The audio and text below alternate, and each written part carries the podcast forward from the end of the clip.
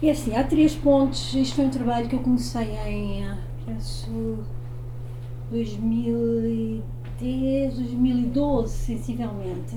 Não foi exatamente este trabalho. Comecei a interessar-me por estas questões da, da música ligada à violência e depois à tortura.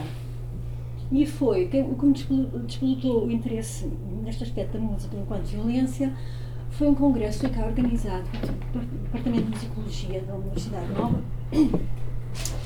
Já não me lembro qual era o, o, o, o tema do congresso, mas veio cá uma senhora escocesa que está precisamente a fazer investigação nesta área da música enquanto tortura, enquanto forma de violência, coisa que era desconhecida à altura, não é? Quer dizer, em termos académicos, sobretudo. Não é? E isso despolutou o interesse porque a apresentação dela também despolutou algumas reações um bocado estranhas da parte dos musicólogos que estão habituados mais a ver a música como uma forma de, digamos, de iluminação quase, de, propriamente mais espiritual, mais de, digamos, de, de enaltecimento, propriamente como uma forma de violência um espaço de agressão física e psicológica, não é? Portanto, isto suscitou alguma polémica naquela altura. E eu penso que três pontos são, são importantes. Uh, depois disso, claro, uh, falei com a senhora, fiz workshops que ela tinha um grupo de investigação da Alemanha sobre este assunto, chamava-se Music, Conflict and State, que foi extinto, ficou sem financiamento em 2015. Portanto, eles continuam voluntariamente a fazer um, pesquisa, mas mas pronto, e liguei-me também a esse grupo durante uns tempos e foi a partir daí que eu comecei a pensar também no caso português, porque havia lá, eles falavam vários casos, na Grécia, no Chile, claro, nos Estados Unidos e na Alemanha, com certeza, e portanto era interessante também saber o caso de Portugal, como é que uh, tinha sido, como é que esta, esta questão tinha sido abordada também no caso de Portugal e se é que tinha sido alguma vez abordada, se havia indícios de que esta questão tivesse alguma pertinência no nosso caso. Pronto, e essa pesquisa é, é, é onde estamos agora e a edição deste artigo que eu escrevi para a falta de luz, para a imprópria também e sobretudo com um jornal uh, norte-americano que é Music and Politics que se debruça sobre estas questões e da música ligada à, política e por acréscimo também a estas formas de violência. E hum, três pontos parecem aqui que, que, eu gostaria de focar, que penso que são mais um, importantes um, nesta conversa. Por um lado, é ter a percepção, a, a nossa percepção enquanto auditores, enquanto pessoas normais que vivem o seu dia a dia, não é? o cotidiano, enquanto uh, estudiosos também. Um, uma coisa é, é, preciso ter em conta, o primeiro ponto que eu tenho aqui, que a percepção humanista da música como inerentemente positiva e iluminadora, como eu falei há pouco, é responsável por graves omissões e silêncios na historiografia do século XX e no uso da música como instrumento de agressão foi ao longo dos tempos que foi fazendo este tipo de investigação, notou-se que, em termos de escrita historiográfica, em termos de escrita musical, também de escrita no sentido de escrita académica, dos documentos que estão à nossa disposição em termos teóricos, não é? que podem vir de uma prática efetiva no campo ou não, e esta questão da música, sobretudo no que diz, lugar, diz respeito a, a, a formas de tortura e à tortura em si, uh, não existe. Os dados ou são muito fragmentários ou simplesmente são silenciados completamente. o segundo ponto, este estado das coisas, chegados a este momento, ainda não foi ultrapassado. Apesar de já existir abundante literatura sobre a música e o som utilizados enquanto arma, desde a Segunda Guerra Mundial até aos dias de hoje. Sendo o uso, por exemplo, dos drones de combate atualmente, né, este é o mais recente uso, há outros, não é? Um exemplo entre muitos, muitos outros. São de destacar os trabalhos da Suzanne Kussik, que é, digamos, a fundadora, é uma musicóloga, eu penso que ela é australiana, se não me engano, ou é americana mesmo, agora estou em dúvida. E que eu também cheguei a conhecer os workshops lá de Alemanha.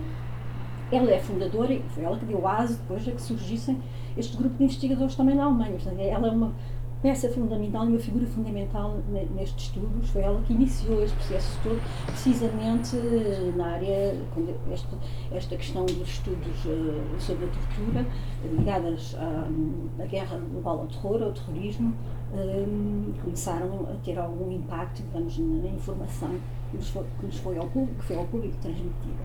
E, portanto, ela começou esses, esses estudos e vinha de uma área completamente diferente da musicologia. Ela vem de estudos clássicos, quase uh, ligados à música clássica, florentina, coisas do género. E, mas interessou-se muito por, por esta área. E depois também, uh, Steve Goodman tem, tem, um, tem um livro importante, não propriamente ligado à tortura, embora também aborde assim muito um, tangencialmente, mas um, aos cenários de aos cenários de guerra, música usada em cenários de guerra, que ele chama Sonic Warfare, que é muito importante, e eu convidei este senhor, que também é DJ e também é produtor de música, a vir cá em 2012. Fizemos uma sessão na Cinemateca, apresentámos um livro, um livro dele, e, e um filme também, foi a estreia do filme cá, também era um, Songs and War, qualquer coisa, Music and Torture, que era um diretor alemão, um, também conheci na Alemanha, que num filme sobre esta questão também da música usada enquanto arma, e foi uma investigação, um documentário que ele fez um, sobre esta questão nos Estados Unidos, onde entrevistou muitos guardas prisionais, estiveram em Guantánamo, e, e, e entrevistou vítimas também eh, de toda, toda, essa, toda essa violência um, um, sonora e entrevistou também estudiosos uh, ligados também a esta área, desse grupo de estudos um, alemães de que falei, e, e, e estudou também, um, um, entrevistou também médicos e neurofisiologistas também, para saber até que ponto é que este tipo de torturas têm, e, têm repercussão ao nível cerebral, digamos, ao nível eh, não é psicológico, mas ao nível mesmo da estrutura cerebral, como é que, e como é que, por exemplo, isso em termos um, de tribunais pode servir de prova, para se provar que realmente a pessoa foi, um, foi violentada dessa forma, é? que é uma, é, uma, é uma, uma arma que tem, as pessoas sofreram as vítimas destes processos, têm depois contra os Estados, e, e, como é que eles depois vão, um, de alguma maneira, uh, conseguir uh, algum retorno, é? algum, algum, pagamento, se bem que simbólico, mas e, so, sobre estas as situações de, de, que foram vítimas. E, e depois, no âmbito de todas estas, esta, esta pequena introdução, também esta faz com que também há duas coisas que estão ligadas, que esta, esta uh, esta percepção humanista que eu falei da música e do som, é? trazida pelas escolas, pela informação que nos chega através dos médias, etc., influ, influencia também as, as, as, referências que se fazem à música utilizada enquanto tortura, que são sobretudo, ou eram sobretudo, uh, referências cómicas uh, a este universo da tortura, portanto, nunca era levado de uma forma séria, não é? Mas eh, são sempre referências cómicas. E que estão geralmente ligadas aos gostos, gostos musicais das vítimas, quando se fazem as referências cómicas, uh, faz sempre a tortura ligada aos gostos uh, musicais dessas vítimas, e não a partir e não há tortura propriamente dita, não é? Não vou falar ah, eletrochoques, coisas do género, afogamentos, que não raras vezes também são acompanhadas por música e som, estão associadas. Portanto, aqui estas três coisas eh, parecem uh, fundamentais. E, e eu passava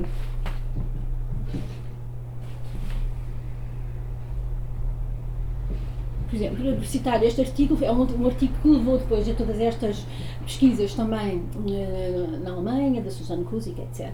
Este artigo é fundamental porque é o artigo de 1948 das, das Nações Unidas que diz exatamente isto que está aqui, não é? Ninguém pode ser sujeito a tortura uh, ou, ou castigos cruéis, inumanos, degradantes. Em 48, imagina. Já foi em 48 começa por aqui, portanto, baseado nesta premissa, não é? Levantam-se todos os estudos que há agora sobre esta matéria. E depois temos um outro, uma espécie de tratado, uma convenção que chama, nós chamamos de tratado, talvez, em 2012 já, já bastante, uh, muito mais próximo, do, muito mais atual, não é? E este tratado, penso que foi retificado aqui em 2012 também, em Portugal, porque eu fui ao Museu da Resistência há uns anos que havia, havia lá uma palestra com o Dr. Flor, penso, da Universidade Nova, que ele trabalha sobre estas questões de, dos prisioneiros e das prisões, etc. E, e, e falava sobre exatamente o tratamento de, degradante e às vezes inumano que se passa ainda nas nossas prisões. E, e ele mostrou exatamente esse tratado que foi ratificado também já cá em Portugal, mas não faz com que deixe de acontecer ainda essas coisas, não é? E portanto a palestra dele era sobre isso mesmo, que meios se podem levantar ainda, o que se pode fazer e como vamos consertar esta ação para que isto tenha algum um, ponto final, não é? Para que pelo menos sejam resolvidos problemas que são mais uh, prementes.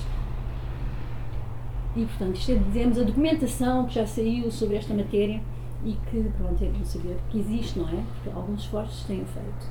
Mas depois na prática as coisas são um bocadinho diferentes. E falando destas referências cómicas que eu falei há pouco e que tiram um bocado, eh, tiram, tiram um bocado, digamos, eh, a seriedade deste, deste, deste, assunto, não é? Temos aqui um filme, este filme é do Billy Wilder, se não me engano, e é de 1961 portanto, nos anos 60, mesmo no, no, início, já tínhamos aqui uma cena. Alfeuchen, Alfeuchen diz, diz o. É, é um, um, americano, é uma, uma história, pronto, e, e, e, engraçada e complexa. Os russos, os americanos, a CIA, etc. Mas tudo assim, muito comicamente, como são os filmes de Billy Wilder. E, e, temos uma cena nesse filme que é exatamente a tortura com música.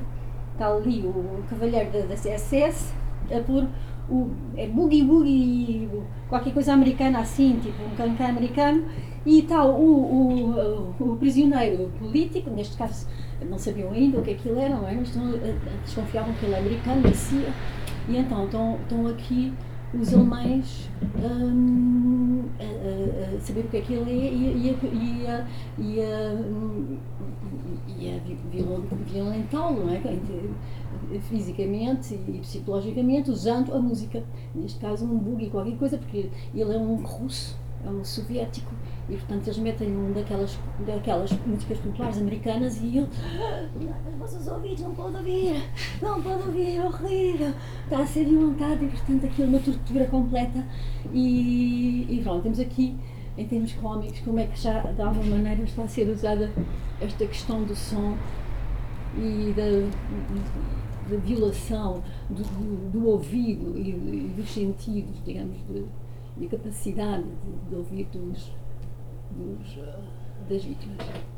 Temos aqui outro, um outro filme também que aborda esta questão, exatamente da mesma maneira. Neste caso, estão a passar ao preta e este senhor não pode com a preta. E, e parece quase o Zizek. Quando eu vi, olha, que estranho. E, e ele está a ser violentado com a preta. Este é um filme do Woody Allen, Bananas, chama-se o filme. E também é um universo latino-americano, etc. E depois ele vai para presidente de uma republiquice, ou república, qualquer coisa que chamava, que eles chamam no filme, é uma república, é uma, uma república caricatura. E, e, então está aqui um episódio de tortura, que são as forças policiais um, uh, eh, latino-americanas que estão a tentar saber também que, que, informações podem obter desta pessoa, pensar que ele também é um espião, etc.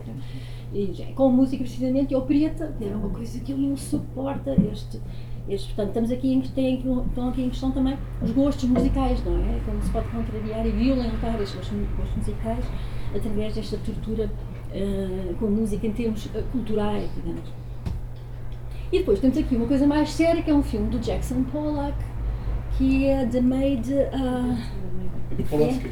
Do Polanski, sim, Polanski. E.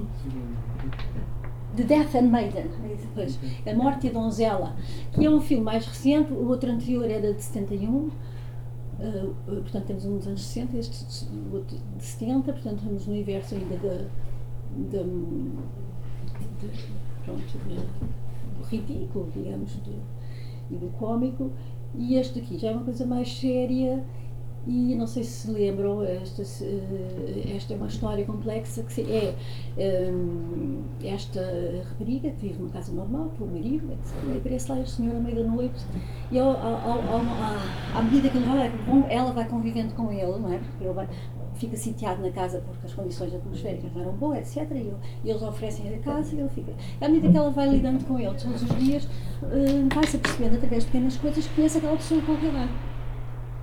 E uh, um ponto fundamental é que ele gostava de uma música muito especial de Schubert, eu penso que eram os quartetos de cordas de Schubert. E, e, ela aquilo fez, fez lembrar qualquer coisa. Então fez lembrar, porque ela tinha sido também torturada fisicamente, psicologicamente, num país da América do Sul, nunca se conhece bem, eh, não se sabe bem ao longo do filme que país é que é esse, mas é, é um território na, na, América do Sul. E tinha sido torturada e violentada exatamente ao som destes quartetos de cordas de Schubert. E começa a desconfiar que ele é a mesma pessoa que a torturou. E de facto é. E, portanto, tudo, se, tudo isto se vai desenrolando e, e ela vai dizendo exatamente aquilo que sentiu, a forma como a música está associada também a todo aquele universo psicológico e de, de violência um, que a tortura relacionada com a música também um, faz acontecer, não é? E que penetra ao nível, eh, completamente ao nível total da pessoa, fisiológico, completamente, é como uma espécie de gás, gás venenoso quase. E a pessoa fica com essa marca a vida toda. E quando, de repente, isso também acontece com muitas das vítimas de, desta, desta tortura em campos, em campos de guerra, em teatros de guerra, Uh, muitas vezes, já depois de terem saído dessa tortura, já estarem a viver vidas normais, não é? normais, não sei que elas podem viver, não é? Uh, nós chamamos normais, mas sempre que ouvem determinado som, o som despoleta logo tudo, tudo aquilo que elas viveram. Portanto, a memória delas vem imediatamente ao de cima e todo o tratamento, tudo, tudo que elas fizeram, de alguma maneira, um, uh, esquecer esse assunto, tentá-lo compreender, não é? Para que de alguma forma possam continuar as suas vidas, vem tudo ao de cima outra vez. E este filme é exatamente um, um, desses, um desses exemplos. É claro que isto é uma ficção, mas é uma ficção que foi baseada na realidade, o escritor, que era um, um dramaturgo, foi buscar testemunhos de. Ele era conselheiro do, do Chile, do. Pinochet. Não, não. Do Allende. Sim, do Allende. Pinochet no Allende, e portanto ele e, e, viveu muito na época em que eram um, também depois, não é? Depois, sobretudo, mas viveu na época sobretudo em que havia já muita tortura e havia muitos maus tratos, sobretudo prisioneiros políticos. E, portanto, ele de alguma maneira, quando escreve a peça dele, também eh, estão lá incluídas estas torturas todas. E este é um caso esta, esta rapariga é um dos episódios que aconteceram nessa altura e que ele aqui de alguma maneira sublimou, sublimou não, retratou, digamos, representou neste filme. E pronto, para vocês terem uma ideia, pronto, de que realmente esta, esta, esta questão de da música como tortura, e, e, também isto acontece, mesmo os filmes que vimos há pouco, e a toda a literatura que há também em tom jocoso sobre esta questão da tortura, porque na altura também não se levava isso a sério. Porque também na altura ainda não havia estudos, não havia informação para se saber até que ponto o som e a música podiam de facto ter consequências muito, mas muito graves, ao ponto de as pessoas nunca mais conseguirem um, estabilizar a sua vida e ter algum equilíbrio emocional. E não só, muitos também um, morrem também por causa disso, não é? Porque o volume da música e do som uh, se ultrapassa determinados decibéis, aquilo vai produzir internamente problemas também fisiológicos, não é? A começar pelos ouvidos e depois toda a parte um, cerebral, que depois vai ter também sintomas. Um, sintomas fisiológicos uh, graves. Portanto, temos aqui uma conexão uh, imediata do social e do político com o, o, psicológico e o fisiológico. Portanto, nada, nada de novo. Mas em termos de música, uh, havia até há muito pouco tempo essa percepção de que realmente o som pudesse ter e pudesse causar danos desta gravidade. E. Pronto. E agora voltamos ao caso português, não é? No caso português, quando eu tentei passar, digamos, de alguma maneira, pronto, esta bagagem, digamos, mais em termos de informação, em termos teóricos e em termos também de ter ouvido e falado com muitas pessoas sobre este assunto, o caso português também é um caso também uh, flagrante nesse aspecto, mas não é um caso único, não é? Como já disse, uh, tem paralelismos com o Chile também, tem paralelismos com o que se vivia na Grécia também, ditaduras coronéis, também foram aplicadas os mesmos sistemas de estrutura que aqui também aconteceram. Não foi só aqui. Um, aqui, de algum modo, parece ter começado antes, porque um, por exemplo, no Chile começou em 73, não é? Provavelmente já havia dados antes, mas os dados também são muito escassos e a literatura sobre este assunto é muito fragmentária e, e portanto, só através de testemunhas, alguns ainda que sobrevivem, se consegue saber coisas mais, um, pronto, mais concretas. Um, mas consegue sempre, demora muito mais tempo. Né? E no caso do, do Chile uh, também, uh, no caso do Chile foi um bocadinho mais tarde. Um, no caso do Chile foi em 63, na Grécia foi em 67, e também, mesma coisa, no Chile também usavam um, técnicas uh, aprendidas também uh, nos Estados Unidos também, e portanto uh, usavam técnicas acústicas e acusmáticas, tais como estas que eu falo no, no meu artigo, violência acústica e acusmática, acusmática usavam pré-gradações, portanto é mais ligado ao universo, digamos, de, de eletrónica e de, de, todo o equipamento elétrico e gravações, gravadoras, equalizadoras, toda essa parafernália dos nossos estudos de estúdios, digamos, de musicais, eh, era aplicada também a, esta, eh, a estes interrogatórios pelas polícias dos vários países. A nossa era, a PIDE, os outros eram as polícias dos, uh, locais deles. E, e portanto, tudo isto andava ligado, não é?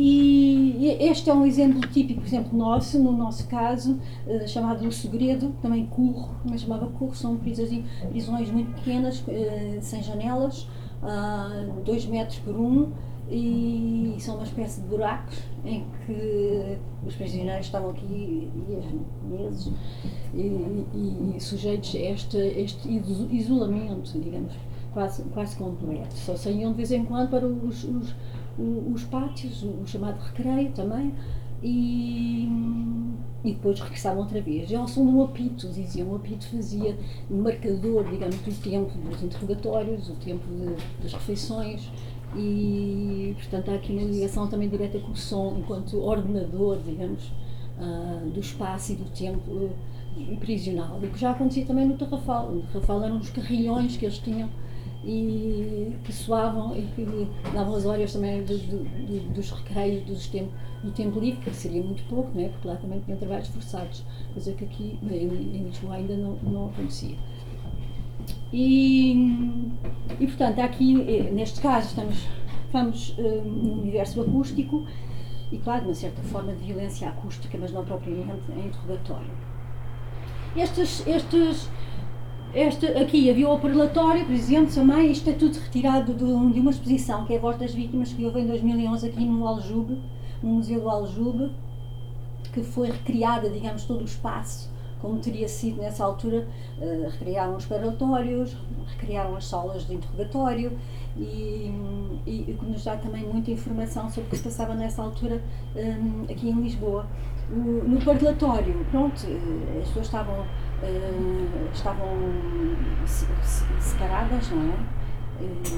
estavam separadas e as conversas eram sempre ouvidas por um policial que estava ao, ao, lado, ao contrário normalmente dos, dos gabinetes onde eles se, onde normalmente faziam os interrogatórios, faziam, bem, estou a explicar-me mal, mas os parlatórios eram onde eles iam receber as visitas que os iam visitar.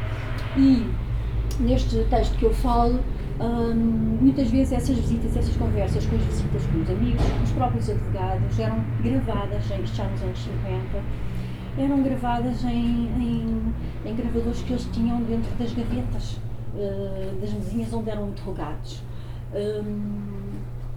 Mais tarde, como há, por vezes também os prisioneiros passavam informações às próprias famílias, etc., eles uh, desconfiavam que isso podia influir depois nos processos que ia haver em tribunal, não é? Que não, seriam, não jogariam a favor um, da Polícia de Segurança. Uh, Puseram-nos então aqui uh, no, parlatório, onde, estariam mais afastados e com a polícia sempre ao lado a ouvir as conversas que eles, que eles estavam a ter. Portanto, tinham os, os prisioneiros muito menos liberdade, não é verdade? Mas mesmo assim ainda conseguiam uh, ter algum espaço de. Um, pronto, de resistência, que mínimo que fosse, truncavam as palavras, falavam em código quase, portanto há sempre uma forma de resistência uh, que se consegue um, que se consegue realizar mesmo mais ínfimo do espaço de, de liberdade. Mas pronto, isso em casos sempre extremos. E portanto, há, há, nesse sentido, pronto, a violência acosmática será esse uso, digamos, de fontes sonoras que não estão visíveis, digamos, a olho nu de, dos prisioneiros políticos, no caso das gravações, é, normalmente estão escondidas, não é? querem tirar informação à força sem o, sem o prisioneiro eh, dar por isso. Por outras vezes, essas gravações um, eh, servem também, na maior parte das vezes até, para. Um, de alguma maneira, destabilizar emocionalmente e psicologicamente uh, os prisioneiros, para depois, em, em, em, interrogatório, eles dizerem tudo aquilo que eles querem, não é? E às vezes sabemos como isso tem tido, uh, que, que uma tortura também nunca é garantia de coisa nenhuma, porque às tantas, as vítimas já estão tão, tão destroçadas que dizem tudo e mais alguma coisa, como acontece, aliás, naqueles filmes cómicos, depois eles acabam por dizer tudo, tudo, tudo só para não ouvir aquelas, aquelas, aquelas músicas e, e, pronto, isso, isso também acontece muito, portanto a tortura não é uma forma também, poderá haver outras formas alternativas de se conseguir informações. Isso é mais complexo, dá mais trabalho também e por isso provavelmente não se faz. Mas, por exemplo, um, um outro caso também, faço ligações agora com este caso português, por exemplo, nós falamos aqui. Um, nós falamos, por exemplo, um, aqui na influência, por exemplo, neste artigo que eu escrevi, que foi um, editado pela Flauta de Luz, no ano passado, eu escrevi que hum, houve aqui também uma grande influência dos Estados Unidos, porque os nossos policiais na altura, hum, a Polícia de Segurança, foi fazer, digamos, treino na Virgínia, chamavam de Farm, era uma quinta em que hum, a CIA, a CIA tinha vários laboratórios e, várias, e fazia vários workshops, etc., para, para um, policiais de todo o mundo, não é? Para, para as seguranças, para as polícias de segurança de todo o mundo, e uma delas era a nossa, não é? E foram lá vários elementos na altura nossos. Isto foi em 55, 1955, estamos ainda, 57, 57 estamos ainda nos anos 50, meados dos anos 50, portanto ainda foi bastante cedo, muito mais cedo ainda do que todos os outros países da América Latina. Um, e, e portanto eles foram lá aprender estas técnicas, que é as técnicas que depois foram usadas neste manual, por exemplo, que é o CUBARC, que tem um título sugestivo, Se Document of Human Manipulation. Portanto, eles foram ensinar estas técnicas todas aos nossos policiais. Foi a prenda que eles nos deram. a prenda que eles nos davam era, era esta. Então vieram-nos oferecer isto e fazer tratados connosco. Houve várias cartas assinadas de ambos os lados. Eh, e, sobretudo, isto era para afastar, digamos, a influência comunista do nosso país, não é? interesses políticos aqui concretos, concretos, não é? Não fazem-se estas coisas só para denegrirem violentarem, fazer mal, mas porque há ali uma, uma, questão política concreta e estes são os meios que eles acharam para levar, digamos, isto a bom, a bom termo. Estas políticas também deles e, e, poder, não é? Porque tudo isto, as formas de tortura são formas de poder. Se não fosse isso, não estávamos nós aqui a falar deste assunto, não é?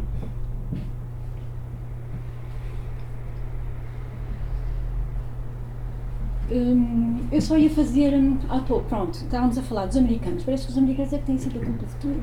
é? Os americanos são os, os maus sempre da fita nestas questões, não é? Quando estamos a falar de esquerda, de direita, regimes autoritários, etc. E, e, neste caso, a tortura propriamente dita, os americanos, claro, têm, têm estas, esta, esta sua. Esta, esta sua política de, de agressão que faz parte pronto, da sua própria estratégia, digamos, nacional e internacional.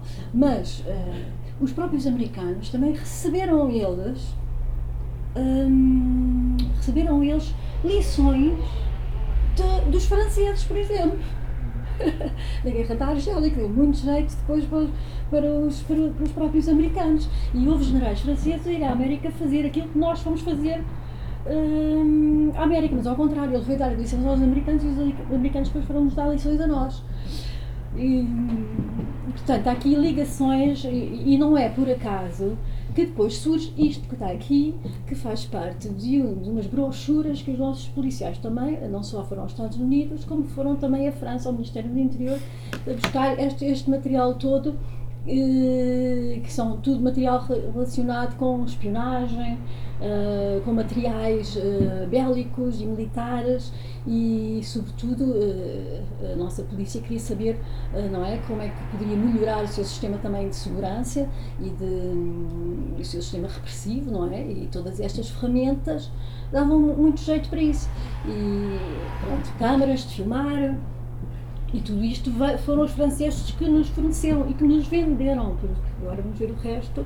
Por exemplo, câmaras de filmar, outras, umas mais com alcance maior, outras com alcance menor, mas tudo, hum, tudo material para serviços de inteligência.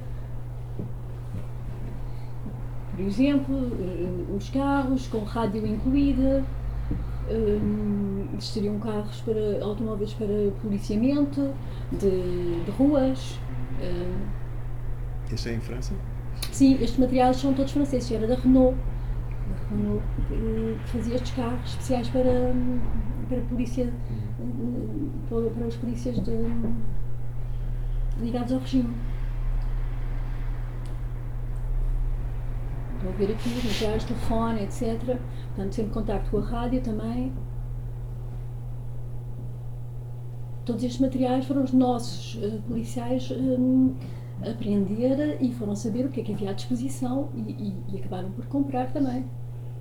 E vêm as listas também, neste, neste artigo vêm as listas também que eles forneceram. Pronto, e depois os materiais propriamente ditos mais diretamente ligados ao som, embora os outros também estejam alguma coisa à rádio, etc. Também está tudo ligado ao som. Está aqui, aqui muitas, muitas vertentes de fontes sonoras. E temos aqui, não é? Isto, isto, isto pronto, começou nos anos 50, no ano, nos anos 50 ainda havia uma, era uma forma mais rudimentar, ou com microfones, microfonezinhos nas gavetas, uh, umas coisas ainda rudimentares. Isto, já, isto é já em 1968, uh, ah, portanto já estamos já na segunda fase, digamos, mais eletrónica, não é? Toda a tecnologia uh, nestas neste, neste tipo de procedimentos já está muito mais desenvolvida, não é? E, e portanto, isto é uma segunda vez que eles foram também a Paris informar-se e, e, e, compraram uma série de máquinas, são estas que estão aqui, gravadoras, e está escrito Pré Secret, porque pronto, isto era só para, para as polícias secretas de todo o mundo. E temos aqui, não é? E depois são assim gavetas, que é para estarem longe, digamos, da visão, não é? Estão disfarçadas eh, nos, nos digamos, nos, uh, nos espaços onde são submetidos a interrogatórios e não só, ou conversas mais informais, etc. Portanto, também um aparato, digamos, de invisibilidade destes sistemas muito propício, não é? Para se poder conseguir uh, a informação que, que, se pretendia, não é? Dizem que estes, este, com todas as características, têm estes, estes sistemas, não é? Que inclui hacks, já equalizadores, já material altamente, já, já muito sofisticado, que teria sido, pronto, material para as escutas, depois houve, digamos que há muito casos de escutas, e que seriam estes os materiais que estariam na base de todo esse, todo esse processo de, escutas que houve na altura. Temos aqui. Este é o material todo que foi, que foi comprado uh, na altura. Portanto, hum,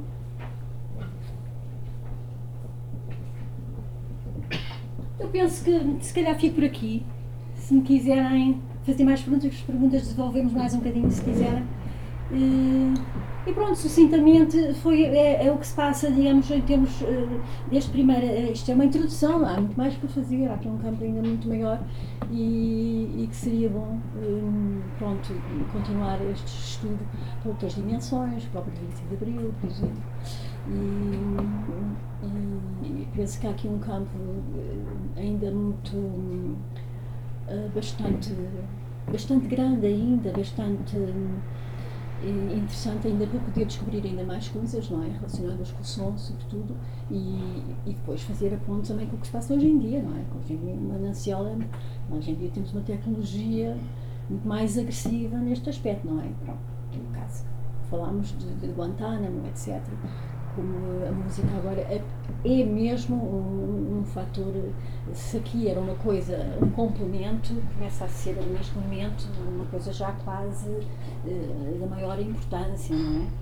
E, mas também há depois a resistência a estes processos, com estes uh, tratados todos que se vão fazendo, com, com conjuntos de pessoas que se reúnem para fazer grupos de investigação sobre este assunto e enviar cá para fora, não é? para os médicos, para saber também o que é que se está a passar. Portanto, há aqui um processo do visível e do invisível que se está sempre a negociar. E, e pronto, é assim que estamos, estamos das coisas. Muito bem, agora passávamos à fase. Sim, se alguém tiver dúvidas. Eu queria fazer uma pergunta que é oh. se se as gravações feitas cá existem, estão a ter tempo, estão a ser estudadas? Não, as gravações, nós sabemos que há gravações pelos, pelos documentos uh, visuais que temos, escritos e visuais, neste caso, com fotografias. Hum.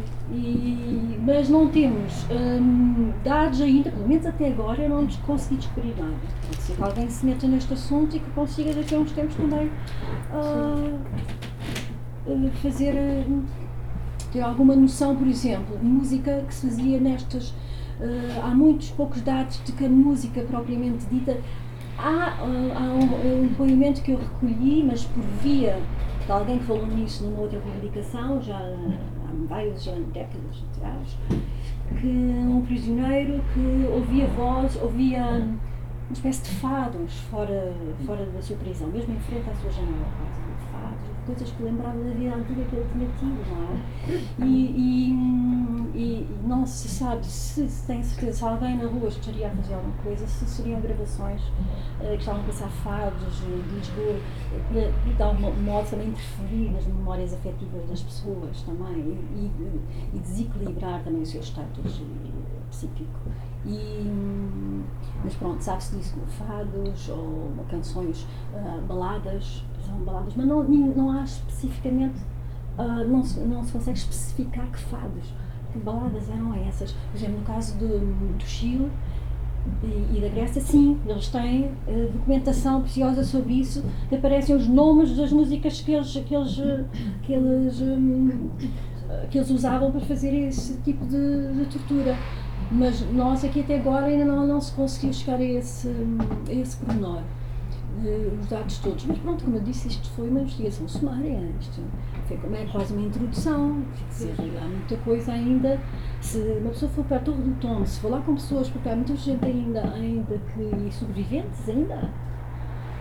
Um, quem, quem também um, faz trabalho sobre isto é a Susana Sousa Dias. Um, e ela fala que há pessoas que ainda têm memória de algumas coisas. E, portanto, é um trabalho, outro trabalho que se tem que fazer também é, é ver essas pessoas todas e é tentar saber com mais precisão. Uh, se falar é às vezes algumas memórias de, de, de, de, interrogatórios em que havia tortura física e havia uma degradação física muito grande, sobretudo depois de passado muitas horas de, tortura, pessoas dizem que ouviam o choro dos filhos, ou Uhum. E portanto nunca há bem a certeza se podiam ser técnicas dessas ou podia ser por. Ou podia ser alucinações. É? Alucinações é? decorrentes da, da, degradação física. Exatamente, podia ser alucinações. Eu acho que na América do Sul eles traziam mesmo as famílias. Mas aqui também há casos, também há suspeitas dessas. Também é? há suspeitas. Mas de facto é isso, não há. Uhum. Como nunca ninguém pôs especificamente, acho eu. Sim, sim. Além deste artigo da Anabela, eu nunca li nada especificamente sobre Pois não. Sobre a utilização do som há pois não. em Portugal. Não é? Pois aquelas entrevistas da, da Ana Aranha, há muitos relatos. Eu, quando vi o título do, do da, da, da, conversa, uh, aquilo, a primeira coisa que eu associei foi o barulho das chaves. Porque eles falam uhum. muito que quando os guardas passavam no corredor uhum. e faziam barulho com as chaves, já se sabia que havia alguém que ia ser levado, portanto, isto não é o jogo sabia-se que havia alguém que ia ser levado para aqui para o interrogatório, mas eles faziam gala em passar com as chaves, a abanar as chaves uhum. no corredor todo para trás e para a frente, Sim. para eles ficarem todos com medo, Exato. e depois havia, havia um que era levado. Exatamente. Uhum. Portanto, era uma espécie de antecipação. Esse chama é uma espécie de antecipação já do que ia suceder a seguir. Sim. Isso acontecia muito. Mas em Auschwitz acontecia também isso. E é que estas coisas são todas ligadas. Elas não aparecem só assim, porque esta gente tem informação. E há meios, pronto, que são mesmo que se sabe, que se sabe, por exemplo, Auschwitz, por exemplo, o som de determinadas músicas eram, hum, eram já hum, eram já feitos sentir aos prisioneiros já para eles antecipar o que é que ia acontecer agora. Para as quebras de gás, por exemplo, e, e, e em Auschwitz havia grupos de músicos, não era? Grupos de músicos mesmo, prisioneiros, que iam trabalhar em orquestras e que e obrigados, eram obrigados a tocar a tocar exatamente nessas circunstâncias, até à, à porta dos crematórios. Portanto, depois a chegar a este ponto de degradação completa, degradação completa, não só pelos músicos, como é que faziam isso. Mas aí há uma questão interessante também que é destrintar, que é a história da tortura como simples método de terrorização, ou seja, no caso dos campos de consideração, um, não havia propriamente tortura para extrair informação. Hum. Enquanto que nestes casos da, da PID ou da, na, no Chile ou na Argentina ou no Uruguai seria para. Hum. Portanto, era interessante também ver como é que isto se relaciona com aquela, aquilo que Irene Pimentel fala da cientificação, ou seja, da abordagem mais científica uhum. dos métodos de tortura, que a partir, de, ou seja, quando se passa dos safanões a tempo, não é? Uhum. só a violência física, de, uhum. dos armas abanões, há a tortura cientificamente fundamentada, não é? Não sei pois. se eles nos manuais da PIDE, que eles têm aqueles manuais que falam de como perseguir, como, sei lá, aquelas coisas banais como claro. levar trocos para quando está num café perseguir alguém, pagar-se rapidamente e sem ser sim, perceber. Sim, sim, será que eles têm, sim. será que isso é interessante ver como é que eles fundamentam, a, ou seja, como é que eles escolhem uhum. a, as músicas ou os sons para. Exatamente. Né? Agora, Mas já há trabalhos feitos sobre sim. isso, no caso americano okay. já. Pois. Já. Agora também há pouco tempo vi aquela sim. série sobre o, o cerco do Acto no Texas em 93, eles agora fizeram uma série e eles mostram também essa parte da tortura, uhum. da tortura, quer dizer, como forma de os tentar levar a sair da, da casa. Uhum. Daquela seita do, do David Koresh. Então eles põem muitos Há, há, uma história muito conhecida, aliás, quer dizer, tem, tem um pouco a ver com esta dimensão, quer dizer, com a colocação deste tema no plano do cómico e do. Pois. E que eu acho que se liga também muito com a questão de que, mesmo, mesmo hoje, não é, em, em 2018, o, o, som ser um bocado uma espécie de parente pobre na consideração do, dos elementos do nosso, do nosso cotidiano, em comparação com, mesmo no planeamento urbano, Quer dizer, hoje, hoje já começa a ser na mais considerado, mas não. Sim. Na arquitetura, sei lá, uhum. em exemplos muito comuzinhos, como por exemplo uh, um, um, um, estudo que se fez aqui há uns anos sobre o nível de ruído nos, nos, nas estações do metro, não é? Uhum. e o, o, modo como o ruído diminuiu bastante a partir da altura em que começaram a pôr música. Ou seja, este tipo de. Ah, o Perfume, Perfume Music fala o Schaffer, é, sim, sim. é da Soundscape, ele fala nisso. Yeah. Mas ele não fala nada disso em relação ao planeamento urbano, ele fala em relação à arquitetura, que eu estava a dizer. Pois, pois não, ah, estava, estava a juntar ah, isso sim, sim, planeamento sim, urbano em sentido. Sim, em sim, em sentido mais. É? Mas eu acho que essa questão de, de, encarar sempre muitos destes exemplos como, como coisas cómicas, e há coisas que têm de facto piada, acho eu, uhum. uh, tem a ver com um bocado com essa desconsideração do som, digamos assim. É? Exatamente. Então, estava, esse, esse caso de, uhum. de usar som para tentar tirar pessoas de uma casa, há um conceito que é, que é o, o, a perseguição ao general Noriega Exatamente. sim. Eh, ele refugiou-se na Embaixada do Uhum. Vaticano e as tropas americanas o que fizeram foi pegar numa, aparelhice, aliás, num artigo da Suzanne Cusick. Exatamente. Ela descreve isso muito com uma, uma aparelhagem Uhum. brutal de música permanentemente a emitir contra a Embaixada do Vaticano. E, portanto, a Exatamente. estratégia deles era não só forçá-la a sair de lá, como obrigar os tipos da Embaixada também Uhum. a obrigá-los a sair de lá para acabarem com. Para acabarem com ele. Pois, e serem, muito curioso também nesse caso é que não serem responsáveis pelos danos totais. Pois, houve alguém que publicou a lista das músicas que passaram ao longo desses dias. Duraram uns dias, não foi uns dias a emitir. Acho que era a Rádio dos Soldados que estava a emitir. Então, como era a Rádio dos Soldados, não havia uma grande preocupação na escolha das músicas, eram as músicas que eles gostavam, não é? E havia coisas do género, havia o, bom, havia o Panamá dos Van Halen, que, bom, Hum. pronto, o Panamá tem piada por isso, mas havia também, por exemplo, eh, canções que seriam que são, que, são, que são críticas da guerra e dos Estados Unidos e assim, sei lá, viu, lembro por exemplo dos Black Sabbath, aquela War Pigs, não é? que é uma música contra a guerra, e portanto não fazia sentido Sim, nenhum naquele, naquele contexto, e, portanto, coisas que têm piada, não é? Mesmo quando foi este caso da Abu Ghraib, da, da notícias de punham os prisioneiros a ouvir heavy metal, uma das, um dos aspectos da notícia aqui, tenho eu a ideia, era justamente o pessoal achar caricato que fosse heavy metal.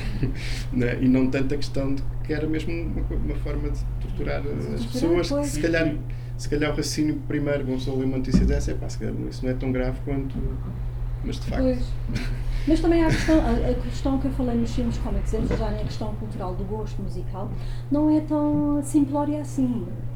Porque usar esse heavy metal e música ocidental nessas pessoas vêm de culturas diferentes, isso também redobra a violência. Isso também redobra a violência. Além de o som, provavelmente, fisicamente, os decibéis, não é? essa carga potente que tem, tem o som de poder também ah, arrasar com, com, com a, fi- a fisiologia da pessoa, há também essa questão cultural. essa Claro, pois, questão eu acho que nesse caso não é é- escolhido é ao caso. pertinente. não é? E tu falaste disso, que as músicas não têm que ser só heavy metal. Exatamente, exatamente por exemplo, este, este realizador que veio cá alemão, hum, o protagonista dele fazia as entrevistas, hum, ofereceu-se para fazer o documentário com ele e ser ele, digamos, o motor que fazia as entrevistas aos intervenientes todos, aos guardas e toda a gente. E ele era um compositor de música para crianças. E essa, o, o Sésamo, o Sésamo era uma coisa para crianças que é muito conhecida, era uma música muito conhecida dos miúdos. Eles usavam para torturar eh, prisioneiros. Era uma, uma espécie de gozo, de entretenimento que eles arranjaram com aquilo. Os guardas, não é? Porque não, tinha- não tinha nada já a ver, pronto, eram canções de criança, até essas podiam ser objeto de. hum, podiam essas também. hum, ser usadas como forma de, de violência. E hum, há aqui também uma questão interessante, que é o outro lado, digamos, da barreira também, não só as vítimas, mas também os perpetradores. é? Porque a maior parte das pessoas também estão ali confinadas, aqueles soldados, há vezes muito jovens, muitos muito novos, 20 e poucos anos, e estão confinadas naqueles espaços também, eles também é uma forma de tortura estar ali. E então a maneira que eles têm de, de, uma- de tentar um bocado espairecer ou tentar esquecer essa situação é usando essa violência contra o, o objeto que está ali logo à mão.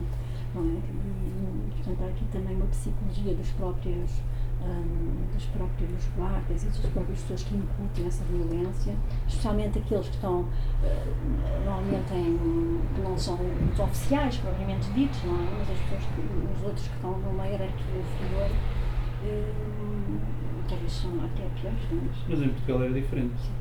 Os filhos liam a Bíblia. Então, Ah, liam a Bíblia. Era uma grande diferença. Mas sabes que há referências da Bíblia, da Bíblia também que é usada música para afastar os exércitos de Isaías e, também, também há uma referência também com a música propriamente usada em. E as trompetas. E as trompetas, exatamente, é isso, as trompetas, não é? Portanto, até a Bíblia nos pode dar indícios destas coisas. E, o Cláudio Torres fala disso, da- nas torturas enquanto ele estava acordado, eles estavam lá sentados a ler a Bíblia. Pois. E Começava, então, mas tu sabes o que é que isso quer dizer? Começava pois, pois. a, a tentar picar os pides.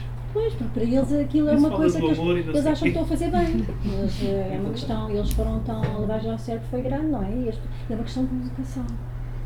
É muitas dessas pessoas não grande tinham parte deles vinham do educação e, portanto. Não tinham outro. Ai, do seminário! Muitos pídeos tinham andado no Ah, seminário e tinham. Era uma espécie de carreira para muita gente que ou ia para a polícia ou ia para a PID. Ah, exatamente. É Não havia trabalho, não é? Isso é Uhum. um grande, é um grande fator na explicação da, da sociologia e da psicologia da, da PID, não é?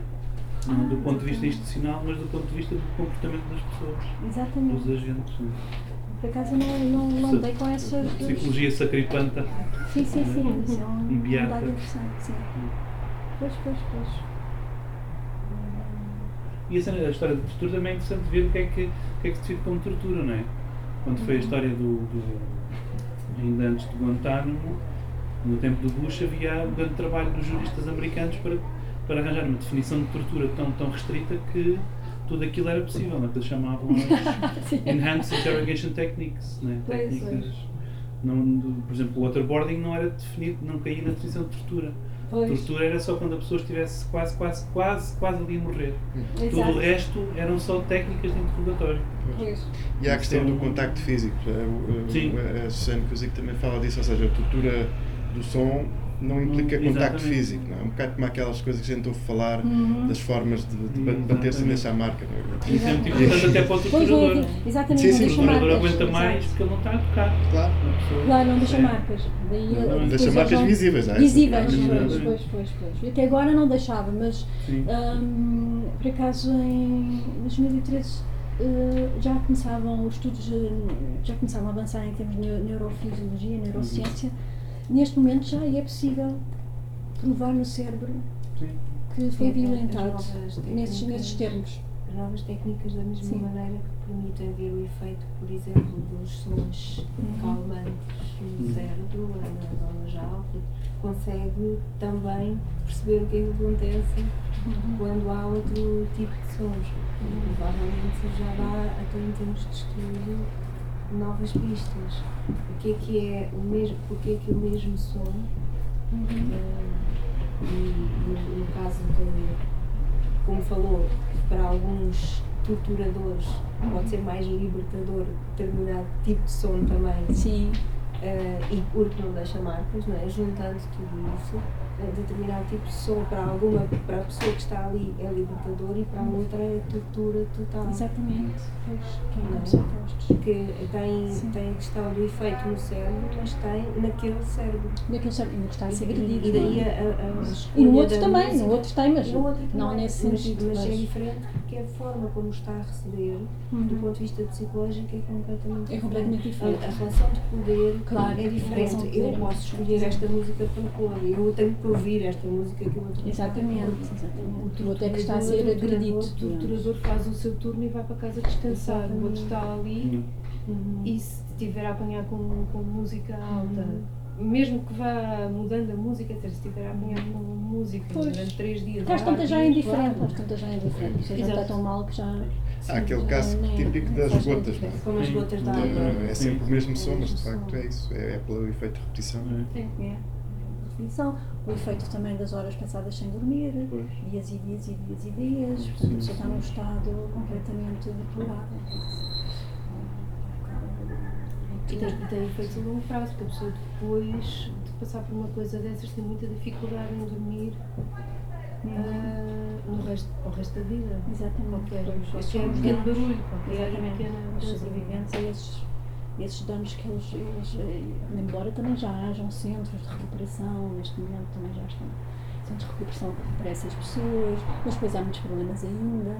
Até há pouco tempo havia um relatório que, por exemplo, a pobreza é um- um- uma das eh, dessas pessoas, quando vão mesmo saber para a Inglaterra, eh, vão alguns para a Inglaterra mesmo vão para a Alemanha, ou, ou que sejam lá, digamos, recebidos eh, não é? como residentes, e tenham lá a guarida, digamos, para termos políticos. Depois, eh, eh, muitos confrontam-se com- esse, com esse problema da pobreza, porque nem sequer têm dinheiro para ir aos tratamentos, eh, coisas deste género. E isso, hoje em dia, isso acontece. E depois, estas questões agora de, dessas pessoas que foram torturadas dessa maneira, agora também, de alguma maneira, tem a ver também com esta questão dos refugiados. Hum. Porque agora os países estão todos a tentar restringir, não é? A- a entrada do- dos, dos refugiados, o que faz com que estas pessoas também sejam impedidas de entrar, que sofreram esses problemas também sejam impedidas de entrar nos países e poderem hum, pedir, por exemplo, asilo político, é? porque são encarados como refugiados e, e, e- sobre eles também hum, caem a- a- as leis que na altura estiverem vigentes. Portanto, há aqui muitos problemas ainda que têm de ser con- consertados. E, mas, por exemplo, este segundo documento que eu, que eu vos mostrei atrás, aquele tratado, inclui o tratamento deve estar. Deve, não sei se era aqui. Ah. Ah, desapareceu. Ah, não sei. Aquela página em branco. Desapareceu dali. Que era o tal. Não. Desapareceu. Estava a pensar só se, se poderá Ah, não, haver está essa aqui. confusão em relação aos refugiados, Sim. porque alguns refugiados efetivamente são vítimas de tortura, mas tem a ver com o conceito de tortura, que está bem definido, não é? Claro, está, está. Está Portanto, nestes tratados, há sim. apoios específicos para as vítimas de tortura. Sim, há apoios específicos, exato. A questão é. é Há centros de recuperação Sim. exatamente para essas pessoas, para essas vítimas. Não sei, alguns sim, conseguem recuperar, mas eu não, não sei até que ponto é que isso será realmente. Haverá, pronto, é- se é significativo mesmo, mesmo. Não sei, não tenho dados ainda sobre isso, não me sobre isso. Mas eh, eles continuam a existir. Hum, Este parece que até é Inglaterra, do que eu estou a falar. E eu ia dizer, pronto, este, este, este tratado de 2012 já inclui o outro primeiro que vimos das Nações, aquele artigo 5 das Nações Unidas, ah, pronto, que é contra a tortura, é logo a primeira premissa que aparece em 48. Mas depois este aqui já fala também da questão dos refugiados, que os refugiados têm que ter o mesmo tratamento que essas pessoas. Portanto, aqui também está, está incluída a questão dos refugiados. E, isto em 2012, não é? Temos, temos estes problemas todos depois, que os tratados também não resolvem. É um passo, mas é um passo evidente, muito, muito pequeno.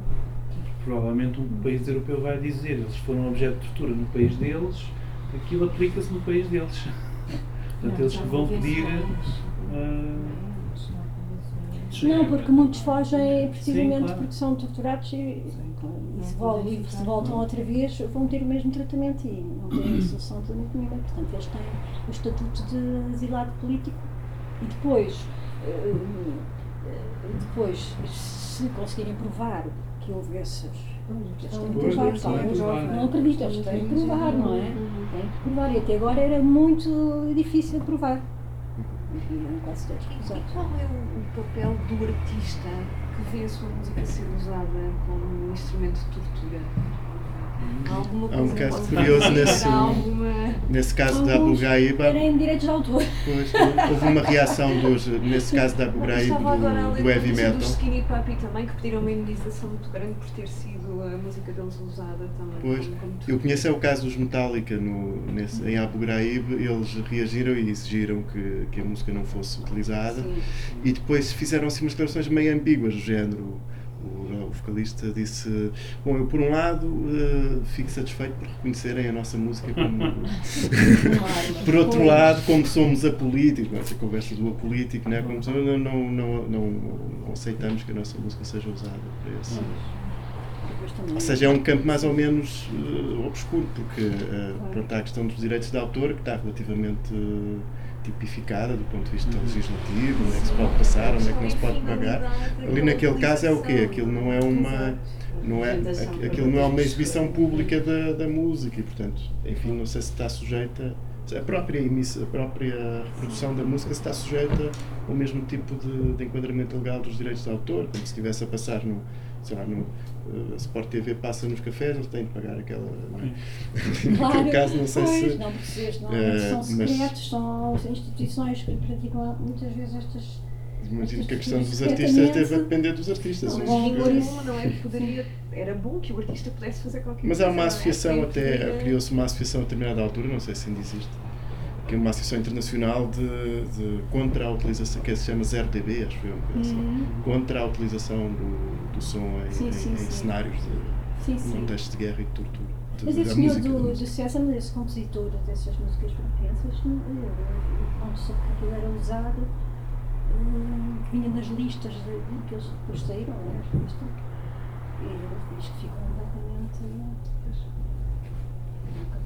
Que isso pudesse ser uma coisa para essa coisa. E daí ele ter-se oferecido para ser ele interlocutor nesta questão, ele ter mostrado interesse depois em saber que descobriu que existia esta vertente da- música, ainda por cima com a música dele.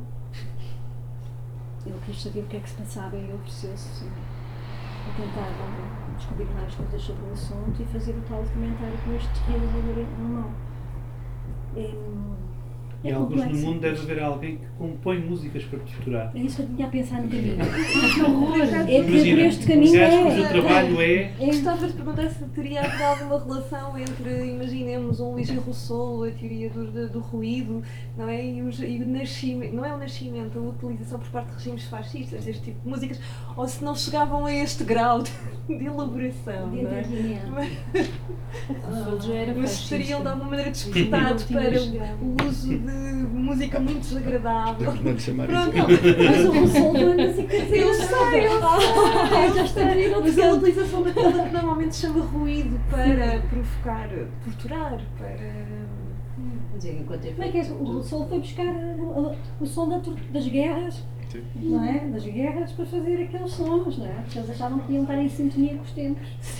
Portanto, é uma, foi ao contrário, foi a, a realidade que fez, uh, que criou a arte deles. Pode ser genial e fascista ao mesmo tempo. Pode ser genial e fascista mesmo, Pelo também. contrário, eu não disse o contrário. E eles agora podem utilizar, por exemplo, a Cambridge Analytics e o Facebook vão ver as nossas preferências musicais né? e a partir daí podem criar uma lista de músicas que a gente não gosta. Claro. Chateado, Só para, chateado. para chatear. Mas é Isso, mas que, que este artigo em específico foi publicado por, por, por alguma editora? Ou foi Foi publicado pela Falta de Luz, sim. Só o artigo mesmo? Só o artigo, só o artigo sim. Pois. Eu ia perguntar um bocadinho se acha que há algum divórcio, porque a mim parece-me haver às vezes entre, entre o meio académico e este tipo de investigações e as editoras, ou seja, este tipo de, de artigos que, que, que eu acho que geram interesse não são muito vulgarmente publicados ou não os vemos tanto, só- talvez por serem muito específicos, não sei qual é a sua opinião sobre isso ou porque é que acha que isso acontece. Ah, não, cá em Portugal hum, acho que há, aqui, há lacunas, não é? Ainda bem que há, porque sempre fazer, fazer Claro. este trabalho primeiro. bem que eu não tenho assim nada de, fazer as coisas em primeiro lugar, mas para um, para um investigador é sempre muito confortante saber que está ainda hum, a trabalhar em coisas que ninguém ainda se debruçou, não é? Claro. Como se de repente se achasse ali uma nova uh, concepção, neste caso sendo músico também eu, não é? É, é- é ainda duplamente mais, mais interessante.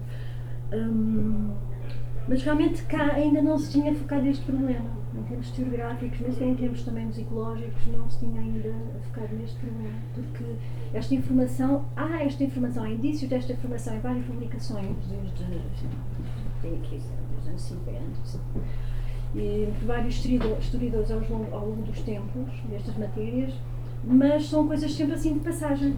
Fragmentárias, não é? Pois são, mas se começarmos a juntar este material todo, começamos a ver ali um padrão, vários, aliás. E, e, portanto é isso que foi. Depois foi também um interesse que também a mim disputou esta questão, não é? Também eu não fazia ideia que a música era usada assim, há uns anos atrás. E portanto também fui eu também descobri também como é que isso passava. Qual é a receptividade? No meio académico, cá não vi grande receptividade. Não vi grande receptividade. Não tenho noção se, se essa publicação gerou interesse. Mas eu por sei, por exemplo, na etno- etnomusicologia eles estão a par deste artigo. Na etnomusicologia. Que digamos que é a vertente mais avant-garde nestas questões. Porque a musicologia estão a dar agora é chamada musicologia radical. Mas ainda não vemos cá muito disso. E há alguma perspectiva de, de- de desenvolver este, esta investigação? Ou Anabel ou alguém? Sim, eu, eu tinha este, eu ainda não consegui desde que, que fiz este eh, artigo de começar a investigar mais neste assunto. Eu vou continuar, não propriamente em termos hum, de escrita, mas mais em termos de instalações. Mas isso também faz com que me- leva também a debruçar sobre, sobre, sobre esta questão. e hum, ligada também a artistas cá estiveram, por exemplo, o 25 de Abril, portanto, uma que se liga esta questão também com o 25 de Abril, porque é todo um sinónimo de soundscape, né, que falava-se muito, muitas palavras que eram sonora nessas alturas também. Por exemplo, em Londres já temos o soundscape toda a cidade de Londres, há, há publicações sobre isso, sobre a Victorian Age, sobre a era, a era vitoriana, o som, como é que era o som na altura, há livros históricos sobre estas matérias. Em Paris também, já temos sobre a cidade de Paris e em Lisboa ainda não temos, ou Porto, ou outro sítio, eh, não temos ainda estudos profundos sobre esta matéria. E- Mas no futuro vai ser fácil fazer, é só pôr o barulho dos aviões e dos tuk-tuks e está feito o soundscape de Lisboa. Não é? Essa é uma visão Basicamente. apocalíptica, mas muito, muito realista e autómatos. E autómatos e autómatos também. Caso só uma questão, eu cheguei de tarde, peço desculpa, mas se calhar já falaram sobre isto, que é o uso do, do som eletrónico, eh, como tortura, já falaram possivelmente. Eh, Não sei. Sim, falamos eh, mais no. sumariamente. na- sim. Pois, ok. Mas na, eh, porque há, há sons de facto, há infrações insuportáveis, quer dizer. eh, Exatamente, são realmente- exatamente. Esses trabalhos são muito interessantes. E depois, o, por acaso, até, até nos encontrávamos naquele evento no Goethe Institute Ah, e houve um filme que tinha, exato, que estava muito relacionado com a. principalmente aquele eh, mais do. aquele dos soviéticos, dos instrumentos eh, russos. Da música eletrónica. Pois, a música eletrónica e, e a relação entre o, a indústria militar e espacial e, e os próprios cientistas que se divertiam a criar, a inventar pronto, depois os primeiros instrumentos de música eletrónica. E depois no fim há um filme, uma imagem absolutamente incrível do Teramin, mas com, com, um lado, com um lado já terapêutico que, o, que tinha, tinha um fundo, tinha a ver também com o instrumento que ele tinha criado e com a teoria que ele tinha que conseguia o ser vida humano eterna. de vida eterna através do som. Ele, ele próprio já morreu, mas. Pois sim, obviamente Então, não, tempo- não deu. depois. Pois, foi logo depois, foi, foi, que foi, foi uns meses, foi triste. Mas morreu velhote. Pois, sim, sim, ele estava velho. E, o, e pr- pronto, e eles antes até falaram do, do corpo do, do, do, Stalin, do Lenin, Lenin. que estava, Ah, não estava à espera. Estava à espera. Exato. Acho que havia toda alguma construção. sol. Mas na, Foi há incrível. toda uma história que, na verdade, só, só há relativamente pouco tempo começou a ser conhecida, não é? Da produção artística, sobretudo musical e no teatro, logo a seguir à Revolução, e que de facto tem. É, é sobretudo produção artística e muito desligada, completamente desligada, ou seja, essa ligação à, à indústria de guerra e depois veio, veio depois. Ou seja, assim, há, há uma. Logo a seguir à Revolução, há um livro muito engraçado que se chama Sounds in Sea, de, de um Smirnov, que aliás aparecia lá nesse, nesse filme, que no fundo fez uma, fez uma investigação sobre os artistas eh, russos logo a seguir à, à Revolução. E havia onde estava o Teremin, por exemplo, onde estava o Dziga Vertov no cinema, uma série de. Onde estava aquele. eh, um tipo que era o Avramov, que que fez, que fez uma, uma coisa que era a orquestra da a Sinfonia das Sirenes, que era Uhum, na exato. verdade uma cidade Sim, inteira sim. com todas as suas sirenes a tocar. Exato. E, hum, mas isso depois, bom, a política cultural soviética encarregou-se de, de pôr as coisas nos eixos e de. Pois. e, de- de- e- e, portanto salvaram-se alguns, o Teremi há de ter sido um deles, que foi Estados Unidos, depois voltou, Pois, o pois. Ziga Vertov também ficou mais ou menos, mais ou menos eh, Pois, na, na escolástica, coisa, mas, já vimos aí mas muitos deles desapareceram. Antecedentes, Apareceram. que se chama agora Soundscape, esses- já eles estavam a fazer. Aliás, os russos, muita coisa eles fizeram já antes, ligada à música concreta. Pois, Nessa altura não, era exatamente, música e a rádio, concreta e- que se chamava. E, mas começaram muita coisa antes, e nos filmes e todas as bandas sonoras, muito interessante. Em que usavam já os sons das localidades onde iam filmar. E era perfeitamente. eh, não existente na altura. Os americanos estavam em Hollywood ainda nessa altura, Sim. com aquelas com sinfonias, aquelas coisas. E já estes estavam a fazer essas coisas. Exatamente, era muito, muito interessante isso. Também também dava para coisas poéticas, não é? No cartão do Pablo Neruda, quando ele eh, grava os sons da ilha para mandar para o Neruda. É, é com um gravador o mais rudimentar da época. É, eu acho que é um bom exemplo dessa preocupação de registar o que é importante em determinado momento, ou para aquela pessoa, e registar os sons. Exatamente, os sons e a o também mar, ao som. as árvores. Ah, ele registava a isso. Ele registrou, Ah, ele, é ele, ele mandou uh, um disco, portanto, deixou um disco para o Pablo Neruda um, com o registro de, Mas quem é que deixou? da ilha, o carteiro. Ah, o Ah, carteiro. e- isto é uma, isto é Ah, uma sim, sim, ficção. sim. Eu, eu não, Sim. eu não tenho certeza que existiu esta, esta figura. Ah, Mas- mas, ele fala nisso maneira, em algum. É no filme, no livro. Ai, num filme. livro. Num livro, sim. Não isto é um filme, mas, mas é, é, é essa ideia de o que é importante de um lugar, mais até quase do que as imagens, é aquilo que é o som que registra no- O som con- consegue-nos fazer imaginar o local, é? tem um sentido também de território. Eh, Pois, porque essa capacidade do som também, ao passo que a gente pode, a visão, da- por exemplo, se quiser deixar, quiser deixar de vos ver, fecha os olhos, não é? Mas se quiser deixar de de vos ouvir, vai ser mais complicado. Não é? Posso tapar os ouvidos, mas continuo sempre a ouvir, não é? Continuo porque não conseguimos fechar o, ouvido. Portanto, está sempre a entrar informação. E, e não é só, e não entra só informação numa direção. Os nossos ouvidos são tridimensionais. Aliás, apanham o som todo passa à nossa volta, ao passo que os olhos temos de estar direcionados para ver, portanto é muito mais abrangente e recebe muito mais informação o tempo todo. Eu acho que precisaríamos de fazer mesmo nas escolas e tudo, que houvesse educação também em relação a este, este nosso ouvido que passa Educação muito musical não fosse só solfejo. Educação sim, musical Educação musical. e uma educação sonora, não é? Não é? Educação sonora, é mais esta palavra. Eu, miúda, de ter educação musical, nunca mais vi, que era nós temos que desenhar os sons no quadro. Ah, não, era com giz, a professora punha uma música a tocar e nós com giz desenhávamos o som. Acho que era só essa professora.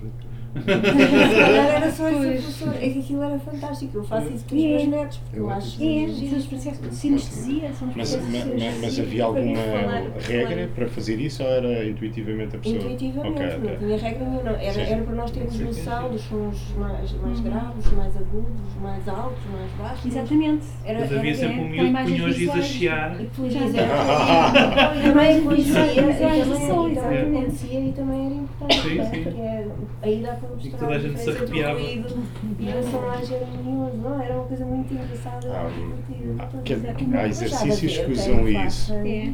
Eu, eu já dei, dei ao alguns contrário, exemplos. que depois Exatamente. Ou, ou, ou com fazer o mesmo desenho, É. desenhar o mesmo objeto com sons diferentes e tentar eh, isso conheça. É muito mais interessante intuitivamente sem Ou referência. então toca-me este desenho. Sim, pode, pode- Então, também pode ser. Sim, exatamente, claro. Fazem isso tudo. Fazem essas coisas todas. Mas isso existe, Muito mas engraçado. se havia cores. Claro, eh, sim, sim, sim. Se havia cores mesmo. Portanto, tinha uma, uma ligação no cérebro diferente do, do, do habitual e associava sons, a- acordes a cores.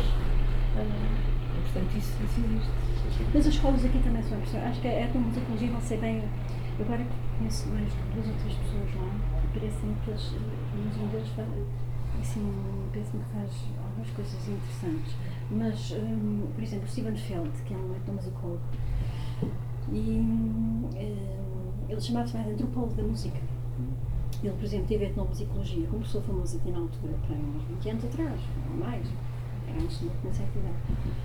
E ele dizia que saiu dali, saiu dali, já não queria musicologia, não é? nem pensar nisso, queria antropologia da música, mas que, que o professor, que ele, ficava muito descontente com aquilo que ele achava, que a etnomusicologia, embora abordasse um objeto de estudo diferente, não é? Mais comunidades primitivas, mais, pronto, mais os indígenas, ligados às culturas, não propriamente as culturas ocidentais, não é? Mas que ah, tratavam uh, os etnomusicólogos essa música mais popular, uh, ou tradicional, ou primitiva, entre aspas, da mesma forma que tratavam a música clássica e, e- e- e, não é? iam lá buscar uh, todo o vocabulário da música clássica, o timbre, a harmonia, uh, a escrita, a notação, etc. E que estão a aplicar, o que eles faziam era só uma mudança de objeto, mas uh, as regras, as técnicas eram tudo a mesma coisa. E que isso ele ficou muito, e não queria nada daquilo, e então partiu para o, para, algumas, para alguns territórios, que foi um trabalho que ele fez na Nova Guiné, Papua, Nova Guiné, Papua, Melanésia, na nossa Guiné. E então descobriu um sistema completamente diferente, que eram padrões emocionais que organizavam o som da- daquela comunidade. Ele próprio descobriu uma coisa nova em relação à música, não tinha nada a ver com aquilo que ele tinha sido ensi- ensinado e, e não tinha nada a ver com nem como se vê a música aqui no Ocidente e, e a etnomusicologia também. Portanto, até a, a, a recusava porque achava que estavam a imitar os padrões da musicologia tradicional. E- Sim, hoje em dia a etnomusicologia funciona muito com a antropologia e com os métodos da, da antropologia. Acho que isso, entretanto, é claro que Sim. conhecem. Mas isso acontecia na antropologia, na antropologia também, não é? Pois, sim, claro. E muitos recusavam ter antropólogos nas comunidades deles, porque os antropólogos só estavam a tirar era documentação informação que era para depois levarem aos colonialistas. Isso acontece. que é para saber como é que eles iam dar a volta àquela, àquela Esse, gente esse toda. problema. É sempre preciso ter um mediador alguém que, que, em quem as pessoas confiam. Ganhar a confiança da Exatamente. comunidade é, é, é. é muito complicado. Pois é. Isso E não, ah, sim. não é, depois ganhar a confiança, de facto, claro que é. estava Mas, aqui a pensar. Porque há pessoas que vão lá e fazem este tipo de. É Depois porque isso- difícil. exatamente, depois isso caso existe. é difícil. Isso existe, é muito difícil entrar num estranho. outra vez. Pois. É. É. É muito difícil entrar num estranho numa comunidade e eles não saberem se, vai, se é um informador ou se, ou se é um. Não sei mesmo para saber e para dar. visibilizar, visibilizar uma forma alternativa de. Ou se eles querem ser visíveis, podem não querer. Na dúvida não se não querer, visita. não é? Mas nessa altura. Eu ouvi uma história. Eles fazem isso no. Brasil, o Ibope no Brasil, para evitar que os madeireiros matem e, e di- dizimem é populações, claro, não, eles apenas documentam. Tiram fotografias, documentam e mostram. Ali há uma comunidade. Mas ninguém nunca lá foi lá. Aquilo está isolado. E não vão lá por propósito. É o sim. contrário da antropologia clássica, que é queremos conhecer, queremos saber. Não é? Ali não. Vamos lá conhecer, já mudamos. Como? Vamos Sim, lá conhecer, já mudamos. sim, Sim, sim, isso também acontece. Não, mas há comunidades que não querem ser. eh, sim. Aquela ou- ilha ou, no sul exemplo, da Índia. Aquelas, aquelas Nunca lá ninguém músicas que têm. Pois, aquelas eles não deixam músicas que têm. as músicas que têm eh, função ritual e para aquelas pessoas é muito sim. grave se aquela música sai daquele sítio, daquele Exato. momento, daquela, e portanto não querem ser gravados. Exato. Não querem mesmo e não querem que ninguém. Aquela música é no momento do funeral ou no momento do casamento e é aquilo não. não e é, é profundamente ofensivo para eles que aquilo saia dali. Ah, pode acontecer. Quem chega a uma comunidade pode deparar-se com, Pois. com questões culturais mais diversas. Exatamente. Vai ser muito difícil, ficamos com alguma Mas há muito este informação. problema que, do, do, do modo como ouvimos, não é? Do modo como o nosso, nosso esquema auditivo está tão formatado pela, pela escala cromática ocidental, não é? Pela escala, é. pela palete sonora, ou seja, Uhum. a dificuldade de ouvir, de ouvir coisas como a microtonalidade, por exemplo, não é? Ou seja, Uhum. por causa daquela dificuldade da chegada da música indiana, por exemplo. Uhum. Ocidentais tem um bocado a ver com isso, porque não, não sabemos ouvir, acho, acho que Sim, Pois, não temos, não, não temos, eh, não sei bem dizer o quê, os instrumentos. referências ou racionalizamos demais também e às vezes eh, passa por outras coisas que não têm a ver com a maneira como nós ouvimos a música. Também tem que haver uma, uma abertura grande de espírito. É difícil. Está habituado a uns certos padrões, de repente, ver-se completamente descalço. Sempre acaba por ser a música indiana que acaba por ser aqui uma coisa bastante avant-garde, ou muito ligada às tradições avant-garde ocidentais. Na, na Índia é música popular, no fundo. Sim. Mas aqui aparece como uma cena exótica, né? Quando Sim, sim, o George, sim. ai, o Harrison vai à Índia Sim, e, sim. e depois mete lá aquilo naquela música e aquilo aparece, ah, uma coisa nova e fresca, Sim, sim. muito inovadora. E- mas, mas para chegar aqui teve que ser embrulhada no, Sim, sim, exatamente. O no nosso- quadro dos Beatles. que- O nosso próprio E bem. conceito de música, nós, aquelas coleções de músicas do mundo vendem o- a chamada do mujahideen na, Sim, nas pois. mesquitas. Sim, Aquilo, aquilo é uma chamada. Claro, claro. Não, é, não tem nada a ver com a música para eles, não, não é Exato. visto como música. Exato. E eles não têm esta questão do som como nós temos. É, Aquilo que serve, olha, tem, a música é, serve, é, é- tem funções especiais. A música funcional, aliás. Sim. É como os Copas, temos os. Lá no- ensinamos a dar a oração sempre, Uhum. tantas em tantas horas, não é? Eu gravei mesmo. Serviço informativo. mas eles que eu saiba não fazem. Mas há já uma uma coisa de palcos também que já começa a acontecer com uma gente e eles também já estão a fazer muitas coisas. Estão a fazer um canto da música também. Aquela cultura mais tradicional, pois. Mas faz, faz somente. Mas mesmo, por exemplo, eu estudei o Paul Bowles e ele também era. Não era etnomusicólogo, mas fez grandes trabalhos eh, de recolha de gravações nos anos 59, bem 59. E Ele eh, deu, assim, no Atlas, sobretudo nas regiões mais remotas do Rif, não é? Que- e, e deu precisamente com músicos que não queriam tocar de certa maneira. Às vezes ele ficava tão encantado com o som e dizia: Não, agora tocas tu só sozinho e não com o coro. Ele dizia: Ai, nem pensar nisso! Isto tem que ser tudo com o coro, porque sem o coro era como se fosse uma tortura. Olha, uma tortura musical. Sem o coro não pode ser. Nem pensar nisso, tinha que ser aquela letra que elas estavam a cantar. E sem aquela letra ainda por cima e não sei. Nem pensar nisso, não, absolutamente não. não, não. Então, Depois ele lá o convenceu, mas com muita grande vontade dele. E, portanto, é questão, questão cultural. E depois também há os processos de reeducação também, por exemplo, não falamos nisso, falamos dos processos de reeducação de- das vítimas, mas há um processo de reeducação, às vezes em, em, em campos parecem campos de concentração absolutos, quando, mudam de quando há uma mudança de sistema político em determinados países. Por exemplo, no caso de Marrocos, hum, quando passou a ser independente, os independen- independentistas, toda a cultura que havia até aí tradicional, em canções, danças, etc., esses músicos foram metidos em campos de concentração, quase, para haver uma reeducação, digamos, de todo, de todo o repertório tradicional, para ser adaptado às exigências políticas de agora do novo partido independente. Portanto, isso aconteceu no Chile, no Chile também aconteceu, mas em Marrocos é, é interessante esta questão. E nunca ninguém se mete nisso. No Chile também reformataram o, Exatamente. Este é um assunto que eu nunca. o Vitor já.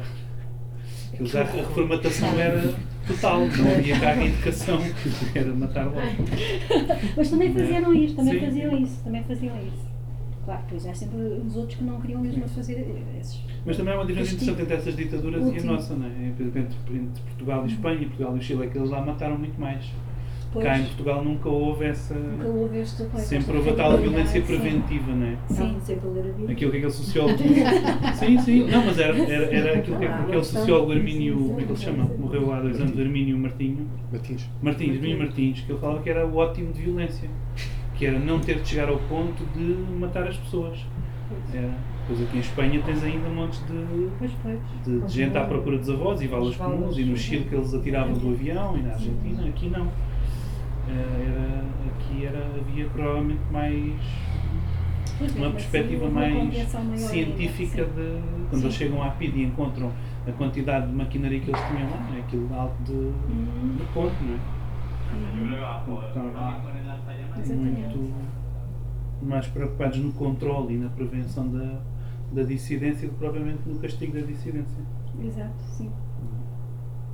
É muito interessante.